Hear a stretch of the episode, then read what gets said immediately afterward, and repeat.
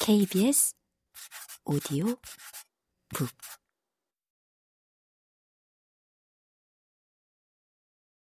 박노인이 묘지를 계약한 것은 그러고도 예닐곱 번은 더 오고 나서였다. 몇 자리를 구두로 실컷 약속하고도 막상 계약을 하기로 한 날이 되면 방향이 안 맞네, 나무 그늘이 지네, 뿌리가 관을 뚫겠네, 배수가 마땅치 않네, 이 자리는 너무 비싸네 하며 하룻밤 사이에 말을 싹 바꾸어 버리기 예사였다. 전날 정식으로 사인을 하고 수표로 결제를 하기까지 박노인에게 묘지를 파는 과정은 내겐 이른바 고난의 여정이었다.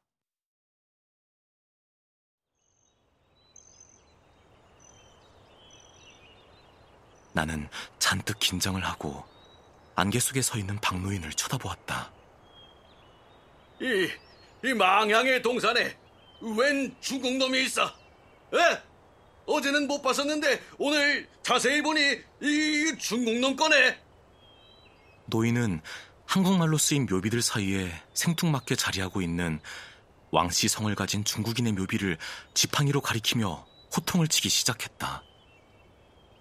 애당초 망향의 동산에 조상된 이 130개의 묘지는 한국인에게 팔기로 계획되었다. 하지만 웃돈을 얹어가며 그 자리를 탐내는 중국인이 있어 팔지 않을 도리가 없었다.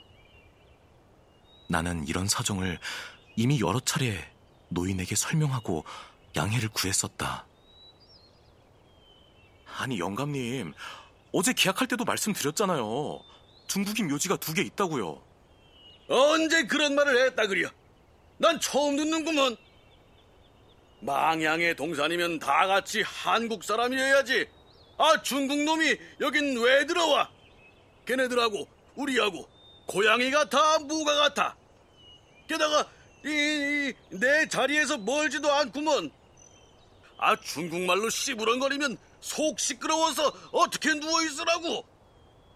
아휴 영감님도 저기 저 묘지들 좀 보세요. 백인, 흑인, 베트남, 필리핀 수십 개 나라 사람들이 다 섞여 있잖아요. 캐나다 공원 묘지에서 외국인은 싫다 하시면 말이 안 되죠. 아이, 아이, 한 번 묻히면 끝인데 그걸 이렇게 얼떨결에 정할 수는 없네. 바꿔주게나. 네, 다시 찾아보험세. 아이, 간밤에 꿈자리도 뒤숭숭하고 말이야. 이쯤 되면 생트집이었다. 저택을 산다 해도 이보다 더할것 같지는 않았다. 노인이 이 묘지를 둘러본 것만도 이미 여러 번. 그때마다 내게 주변 묘지 주인들의 사연을 묻기도 하고 애달픈 사연이라도 들었을라 치면 혀를 끌끌 차며 알지도 못하는 사람의 비석을 쓰다듬기도 했었다.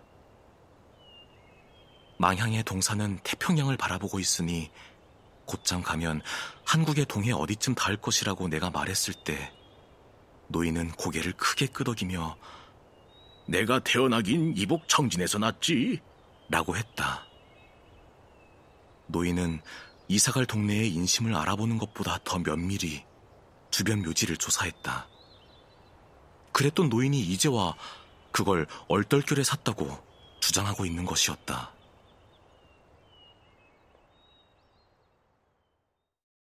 박노인과 실랑이를 벌이다 사무실로 돌아오니 한산했던 입구 쪽이 벌써 붐비기 시작했다. 주차장에도 빈 곳이 없을 정도로 차들이 많아졌다. 터번을 쓴 남자들이 많은 것을 보니 오전에는 인도인의 장례식이 있는 듯 했다. 이렇게 안개가 자욱한 날에 화장을 해야 하다니. 수습된 유해를 가지고 바라나시 성지의 겐지스강으로 가기 위해서 인도인들은 거의 예외 없이 화장을 했다. 어디에서 무엇을 하고 살았든 그들의 현세는 바라나시에 도착하기 전까지는 끝나지 않는 듯 보였다. 사무실 책상 위에 한복이 든 종이 가방이 놓여 있었다. 그 사이 김할머니 유가족이 다녀간 모양이었다. 나는 그것을 들고 퓨너럴 디렉터인 데이비드에게로 갔다.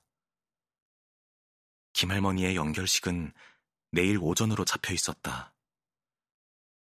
주말에 돌아가신 김할머니의 장례는 서류 작업이 늦어져 열흘 동안이나 치러졌다. 이곳에서는 흔히 있는 일이었지만 한국의 3일장을 생각하던 유가족들은 절차가 길어지자 심하게 반발했다. 부고를 듣고 급히 한국에서 건너온 막내 아들은 직장을 그렇게 오래 비워둘 수 없다며 언성을 높였고 당장 시신을 보게 해달라며 울부짖었고 당신이 일처리를 잘못해서 이렇게 된 게 아니냐고 나를 몰아붙였다. 나는 관청에서 허가가 떨어져야만 장례를 치를 수 있는 이 나라의 장례 절차를 입에서 단내가 나도록 설명하며 흥분한 상주들을 달래느라 진땀을 뺐다. 시신 처리실의 문을 두드리자 데이비드가 문을 열고 방문자를 확인했다. 머리에는 비닐캡을 쓰고 하늘색 유니폼을 단정히 입은 데이비드가 기다리고 있었다며 나를 맞이했다.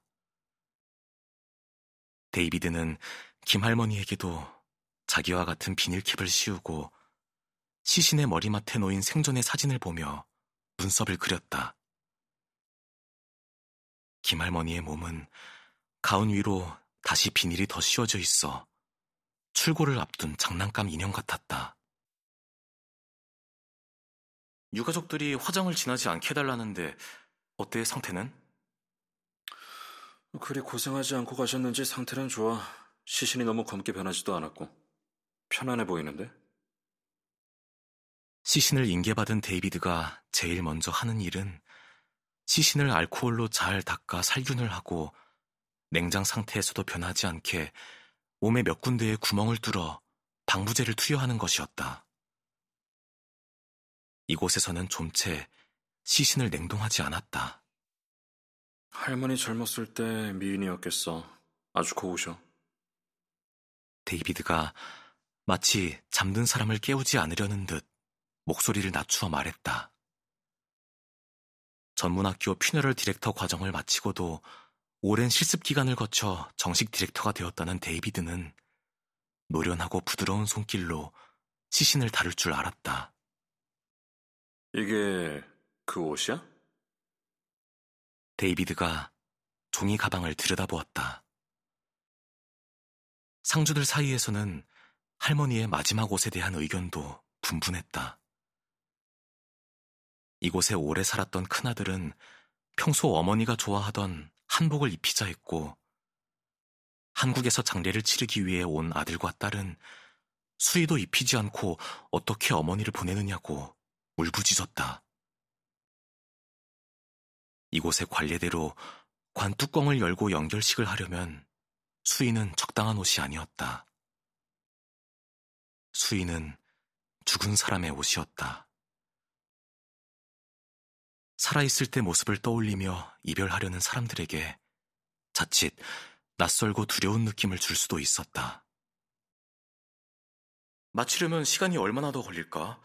괜찮으면 지금 옷을 입혀드리고 싶은데 오후엔 손님들이 많이 예약되어 있거든. 나는 가방에서 한복을 꺼내 테이블 위에 올려놓으며 말했다. 한복을 입히는 일은 데이비드에게 익숙하지 않기 때문에 내가 도와줘야 했다. 유가족들은 몇 시에 오기로 했어?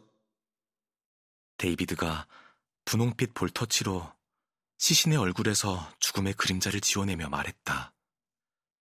음, 한두 시간 남았네. 어때? 너무 진한가? 음, 잠든 것 같아. 자연스럽군. 내 보기엔 좋은데 유가족 마음에 들어야지 뭐.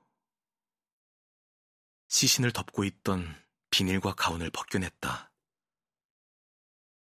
분칠로 화사해진 얼굴과는 달리 마른 장작처럼 뻣뻣한 몸엔 검버섯 같은 얼룩이 여기저기 피어 있었다. 속옷 위로 옥색 치마와 저고리를 입히고 옷고름을 메었다. 김할머니의 주검 위로 노모의 얼굴이 스쳤다. 이민 수속을 모두 마치고 비행기 표를 끊고 나서야 노모에게 이민을 간다고 말했다. 나 죽으면 어쩌라고. 그리 먼 데서 나 죽으면 어찌 오려고. 낯선 삶에 대한 불안으로 착잡해진 아들을 앞에 두고 당신의 죽음부터 걱정하는 노모가 몹시 서운했다. 데이비드와 나는 시신을 양쪽으로 들고 갈색 가죽베드로 옮겼다. 생의 무게가 빠져버린 몸은 지프로 만든 것처럼 가벼웠다.